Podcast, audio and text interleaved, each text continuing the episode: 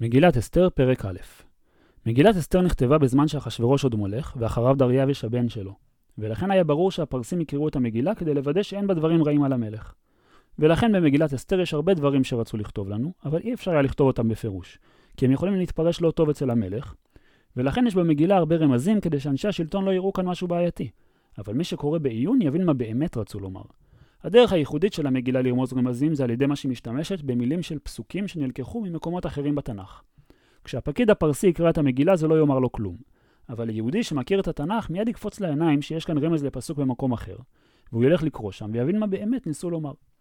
אבל יש גם רמזים מסוגים אחרים במגילה, והרמז הראשון נמצא כבר במילים הראשונות, ויהי בימי אחשוורוש.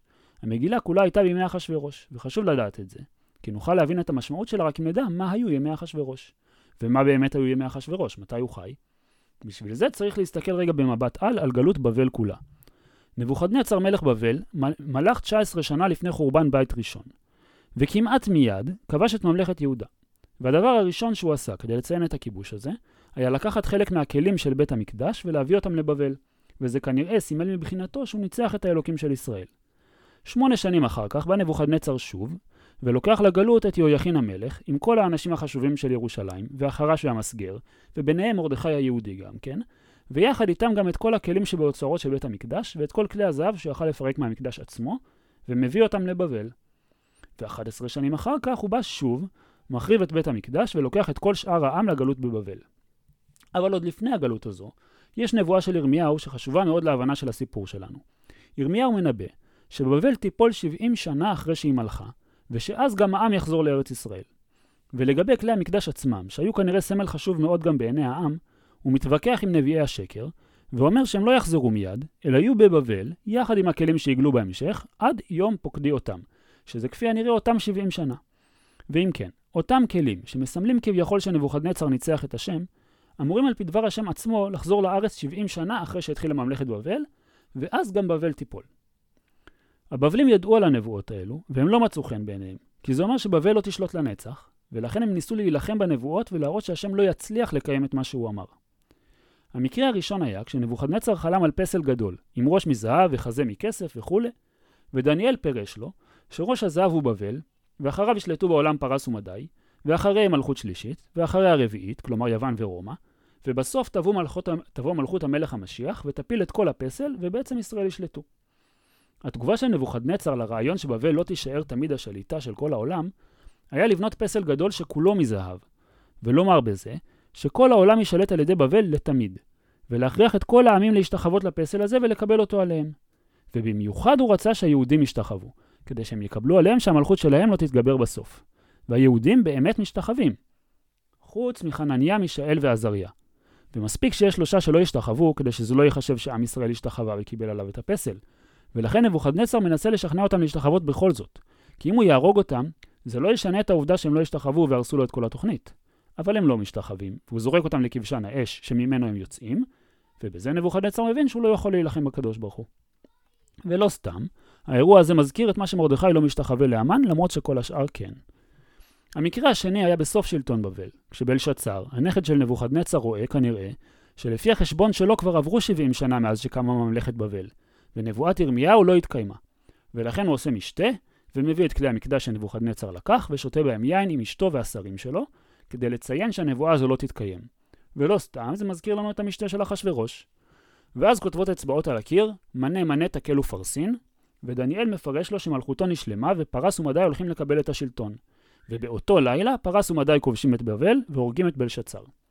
ושנה אחר כך, שזה הזמן שבאמת מלאו 70 שנה לבבל, מולך כורש, ומפרסם את הצהרת כורש שמתירה לכל מי שרוצה מעם ישראל לחזור ולבנות את המקדש.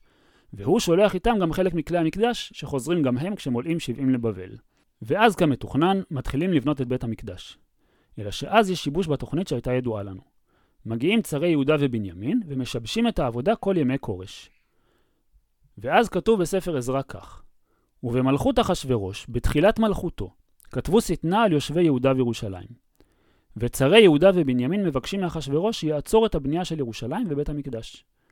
ואחשוורוש עונה להם שאומנם הוא לא יכול לבטל את הבנייה בעצמו, כי יש הצהרה של כורש שמתירה לבנות, וכתב אשר נכתב בשם המלך אין להשיב, אבל הוא מצווה אותם ללכת ולבטל את הבנייה בכוח בעצמם, עד שהוא ייתן צו אחר. והם באמת מבטלים את הבנייה כל ימי אחשוורוש, עד השנה השנייה לדריווש שמלך אחריו. השיבוש הזה בתוכנית היה מכוון מאת השם, והוא מסביר אותו לדניאל עוד לפני שאחשוורוש מלך. שיהיו בעצם שני סוגים של 70 שנה. 70 שנה ממלכות בבל, העם יחזור לארץ עם כלי המקדש, שזה הצהרת כורש, ו-70 שנה מהחורבן, שהיה 19 שנה אחר כך, ייבנה בית המקדש. ואם כן, יש לנו כאן הפרש של 19 שנה בין הצהרת כורש לבין בניית בית המקדש, וכמעט כולם הם ימי אחשוורוש.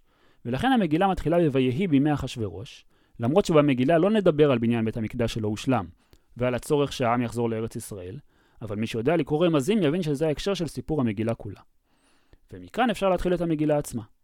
כשהמגילה מפגישה אותנו עם דמות מרכזית, היא נותנת לה תיאור קצר שהוא התיאור המהותי שלה לסיפור, והמגילה בוחרת לתאר את אחשוורוש עצמו כך.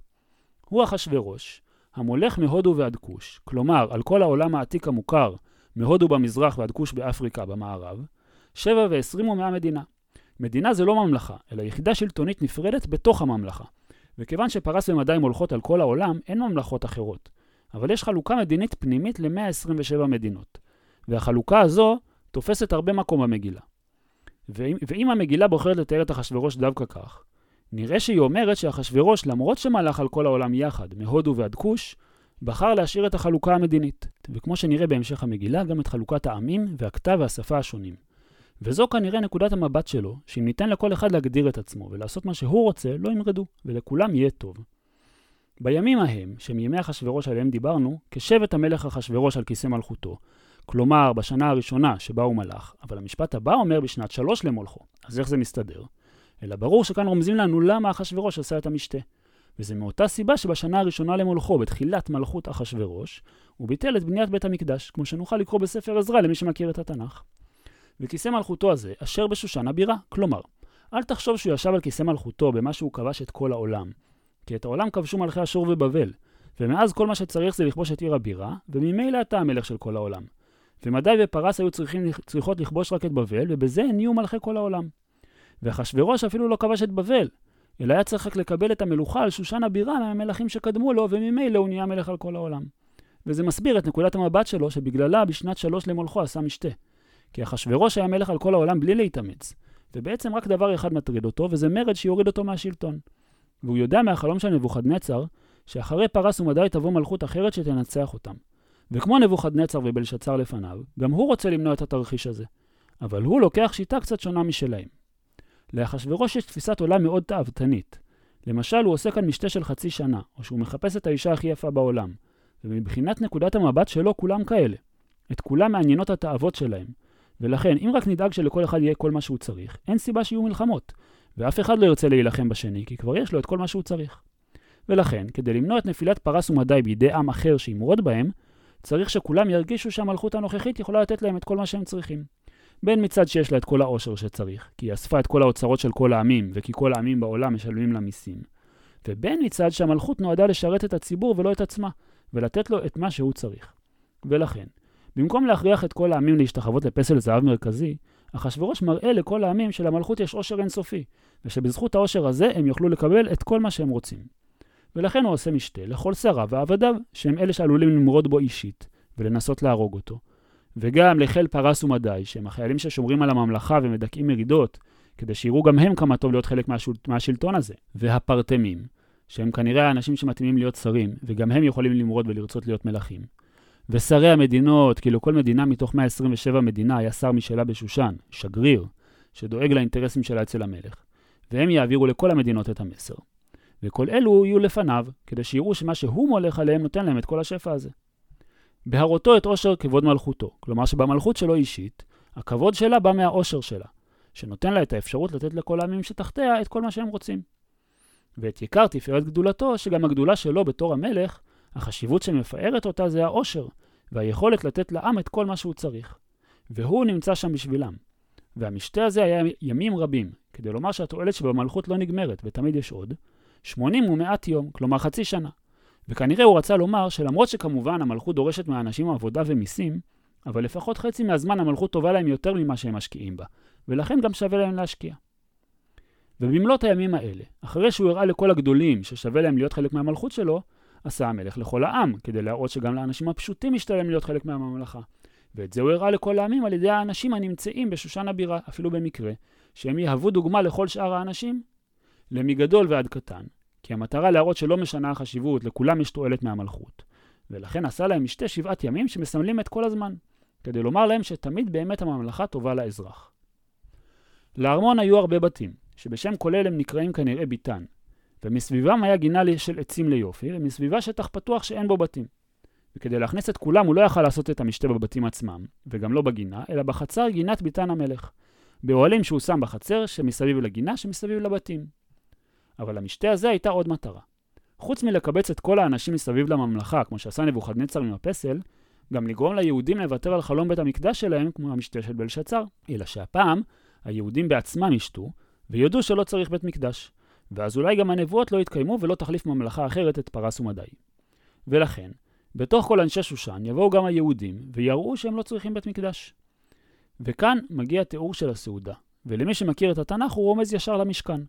כי יש לנו כאן אוהל עשוי מכמה סוגי בדים, והכל עשוי מתכלת וארגמן ושש ומזהב וכסף, וכדי שלא נפספס את הרעיון הזה כתבו כאן עמודי 6, שמופיעים בשיר השירים, שוקב עמודי 6 מיוסדים על אדני פז, מראהו כלבנון בחור כארזים, כלומר, העמודים של המשכן, שמחזיקים יריעות 6 של חצר המשכן, והם על אדני זהב, ומראהו כלבנון בחור כארזים זה בית המקדש שעשוי מארזי הלבנון.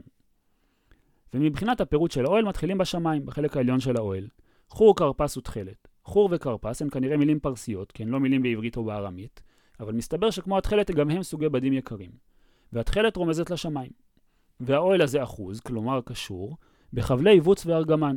בוץ זה 6 בארמית, וכאן כנראה השתמשו במילה 6 לתאר את הצבע הלבן, ובבוץ כדי לתאר את הבד. ובכל אופן גם 6 וארגמן היו במשכן, ומהם עשו חבלים לחבר את האוהל על גלילי כסף ועמודי 6, שהם מחזיקים את האוהל. והאורחים שוכבים על מיטות זהב וחסף, שנמצאות על רצפת בהת ושש ודר וסוחרת. כל המילים האלו, חוץ מ6, לא מוכרות לנו, וייתכן שהם בדים והרצפה הייתה שטיחים יקרים, או שהם סוגי אבנים והרצפה הייתה מאבנים טובות. והסדר של החשיבות הולך ועולה. כי לפי המבט של אחשוורוש אין דבר כזה דברים שמימיים, אלא הכל ארצי, הכל תאוות.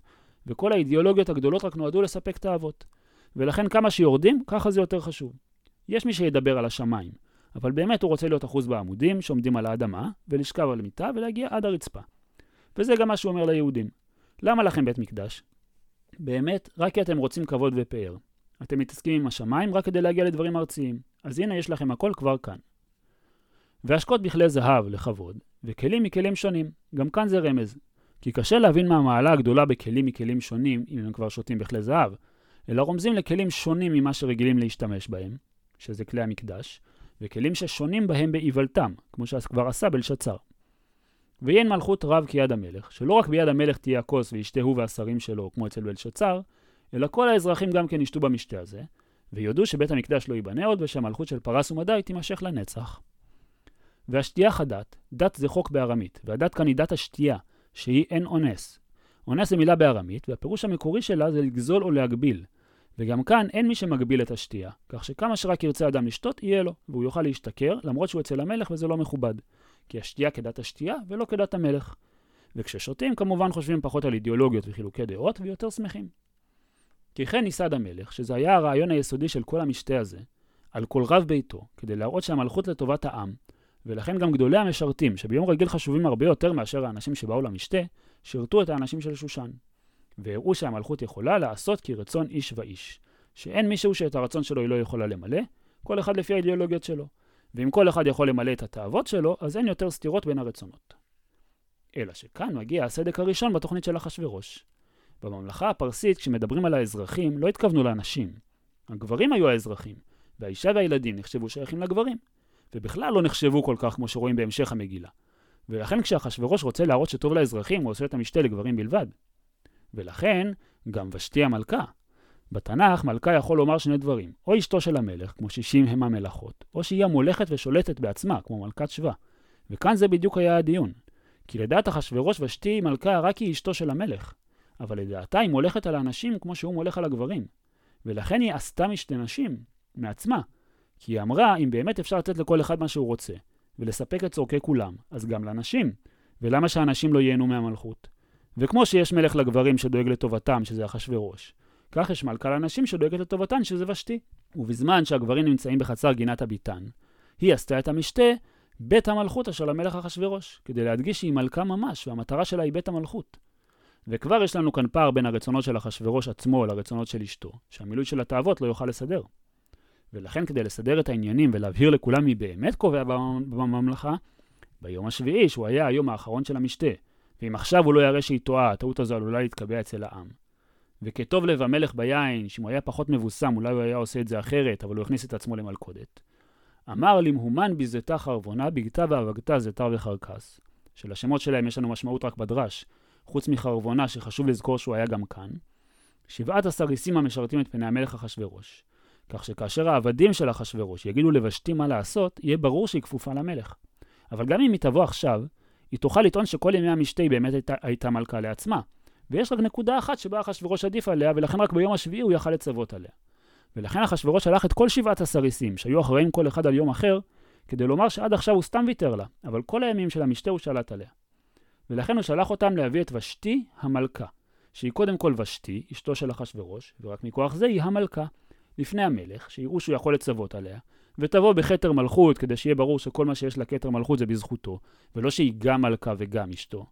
להראות העמים והשרים את יופייה, כדי שיהיה ברור גם לכל העמים, וגם לשרים שבממלכה, שאין לה סמכות כלפיהם, אלא כל מה שהיא מלכה זה כי טובת מראי באופן מיוחד, וזה מה שמבדיל אותה משאר נשות הממלכה.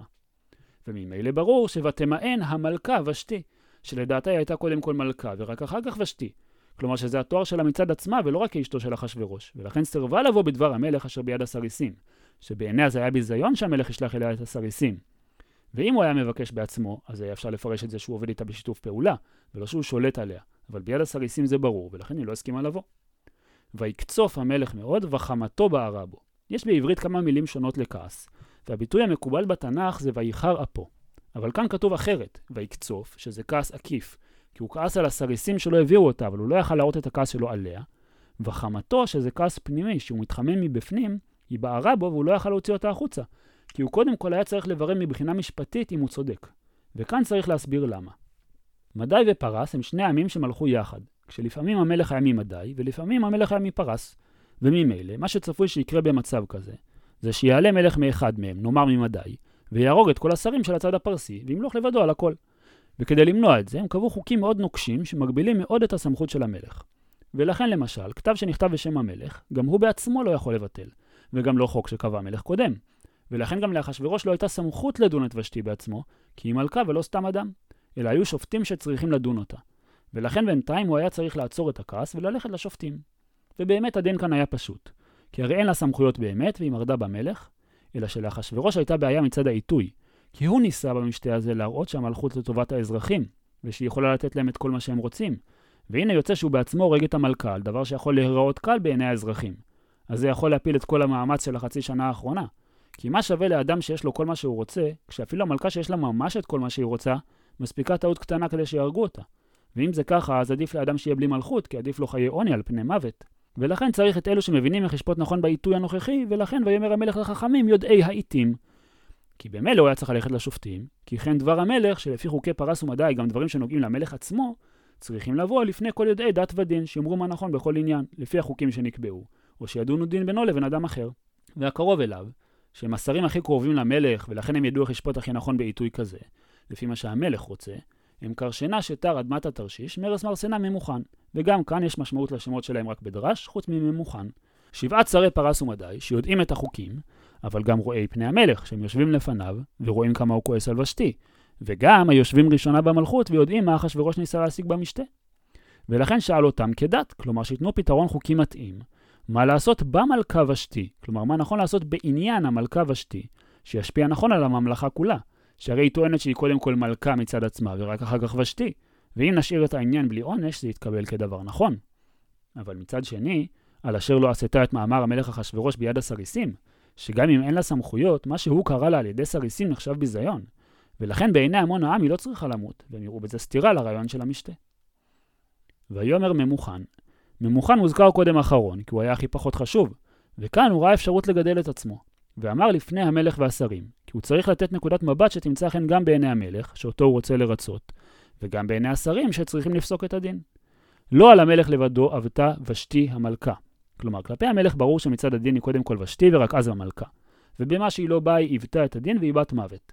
אבל גם לא צריך לפחד ממה שיאמרו המון העם, כי לא רק כלפי המלך היא היוותה וקלקלה, אלא כי על כל השרים, גם כלפיכם השרים שצריכים לפסוק את הדין, ואל תגידו שזה רק עניין פרטי שלנו, אלא גם ועל כל העמים אשר בכל מדינות המלך אחשוורוש. ואם כך זה דבר שיהיה חשוב לאזרחים עצמם לעצור. כי יצא דבר המלכה והתפרסם, ובעיני העם זה יהיה כלל על כל הנשים, שיגרום לאנשים להבזות בעליהן בעיניהן, שלמרות שלא ידעו במה היא בדיוק טוענת, אבל באומרם שהגברים עצמם יאמרו, שהמלך אחשוורוש אמר להביא את ושתי המלכה לפניו ולא באה, וממילא הם יבינו שהם בעצמם לא יכולים להמשיך ולומר לנשים שלהם מה לעשות, ואנשים לא יכבדו אותם יותר. ואת זה כל הגברים בממלכה הפרסית ירצו למנוע. ומצד השרים, והיום הזה, כבר היום, מיד כשתחזרו הביתה, ולכן אין לכם זמן לחשוב יותר מדי, תאמרנה שרות פרס ומדי, אשר שמעו את דבר המלכה, שהן היו בסעודה, ושמעו לא רק את המקרה, אלא גם את האידיאולוגיה של המלכה, הן יאמרו אותה לכל שרי המלך, וידרשו גם הן חלק בסמכויות שיש לבעלים שלהן. אלא אם כן, נעניש את ושתי מהר ונבהיר שזה לא נכון. וכדי ביזיון וקצף, כלומר בזה יש מספיק ביזיון גם לאנשים הפשוטים, וקצף וכעס שיגרם להם בעקבות זה על ושתי עצמה שגרמה לזה, כדי שהאזרחים עצמם ירצו שנחוקק חוק שיבהיר שזה לא נכון. ולכן, אם על המלך טוב וההצעה מוצאת חן בעיניך, יצא דבר מלכות מלפניו לא רק לגבי ושתי עצמה, אלא וייכתב בדתי פרס ומדי שזה יהיה החוק לגבי כל האזרחים, ולא יעבור גם בעתיד. אבל נעשה אותו כך שמצד אחד לא נפגע בכלל שקבע המלך שכל אחד בממלכה יכול לעשות כל מה שהוא רוצה, וממילא יוצא שזה כולל גם את הנשים. ומצד שני נשאיר את הסדר הפרסי הקיים שבו הגבר שולט באשתו, ותאמר שכיוון שוושתי לא באה, אז אשר לא תבוא ושתי גם בעתיד, והיא תישאר רק ושתי ולא ושתי המלכה. ומעכשיו אסור לה לבוא לפני המלך אחשוורוש, כי היא אומנם חופשייה לעשות כל מה שהיא רוצה, אבל המלכות שייכת למלך, ואם היא לא רצתה לבוא, אז לא תבוא יותר גם אם תרצה. ומלכותה, שזה מה שהיא קיבלה מהמלך, תילקח ממנה ממילא, ויתן המלך לראותה. ואם יש לך בעיה מצד שהיא יפה במיוחד, נמצא לך מי שתהיה הטובה ממנה. ואפשר לומר שהמלך בכלל לא הרג את ושתי, אלא רק אסר עליה לבוא עד אל הארמון. אבל הגרא אומר שכיוון שהיא כבר הייתה אדם פשוט, הוא גם הרג אותה, אלא שלא זה החוק שהוא חוקק, כי העיקר שאותו ישמעו כל העמים זה שלא תוכל לבוא. וכיוון שזה יהיה מעשה כל כך משמעותי, ונשמע פתגם המלך אשר יעשה, כלומר כיוון שהמלך יעשה את זה בפועל בעצמו, יישמע החוק החדש בכל מלכותו כי רבה היא, וכיוון שהיא כל כך גדולה, בלי המעשה לא ישמעו על החוק. וכיוון שכל אחד ישלוט בבית שלו, ואשתו חופשיה לעשות כל מה שהיא רוצה, אבל זה אומר שאם היא לא תקשיב לו, היא לא תוכל לעבוד אל הבית שלו, ותישאר בלי בית ובלי פרנסה, ממילא, וכל האנשים יתנו יקר, כלומר חשיבות וכבוד, לבעליהן, למגדול ועד קטן, מהמלך והשרים ועד האנשים הפשוטים. ואפילו אם הבעלים שלהן קטנים ובזויים מהן, הן יכבדו אותם. כי בפרס ומדי הבעל שולט בבית, והאישה יכולה רק לבחור ללכת מהבית, ומי תבחר דבר כזה? והייתה בדבר בעיני המלך והשרים, כי המלך יוכל כך לנקום בושתי בצורה חוקית, וכי שרות פרס ומדי לא יתבעו חלק בסמכויות של השרים. ולכן ויעש המלך כדבר ממוכן, וישלח ספרים אל כל מדינות המלך, אל מדינה ומדינה ככתבה ואל עם ועם כלשונו. כלומר שהוא לא שינה את האידיאולוגיה, וכל מדינה נשארת מוגדרת לעצמה, וכל עם נשאר מוגדר לעצמו, וכל אחד יכול לעשות כרצונו, ואפילו המלך לא פונה אל העמים בלשון של העם השולט, אלא לכל אחד המלך כותב בלשון שלו, כי המטרה שלו לשרת את האזרחים. והוא רק הכניס כלל אחד קטן, להיות כל איש סורר בביתו, שהבתים שייכים לגברים, ואם האישה לא רוצה לעשות את דברי בעלה, היא יכולה לעזוב את הבית שלו. וזה אפילו קצת מחזק את האידיאולוגיה של אחשוורוש, כי רשמית הנשים אפילו יותר חופשיות ממה שהן היו עד עכשיו בפרס ומדי, למרות שלמעשה כמובן הן הרבה פחות חופשיות, וכי כל אחד שר לעצמו בבית שלו ולא המלך. הוא מדבר כלשון עמו, ולא צריכים כולם לדבר פרסית, אלא כל אחד לעצמו לפי הגדרה האישית שלו.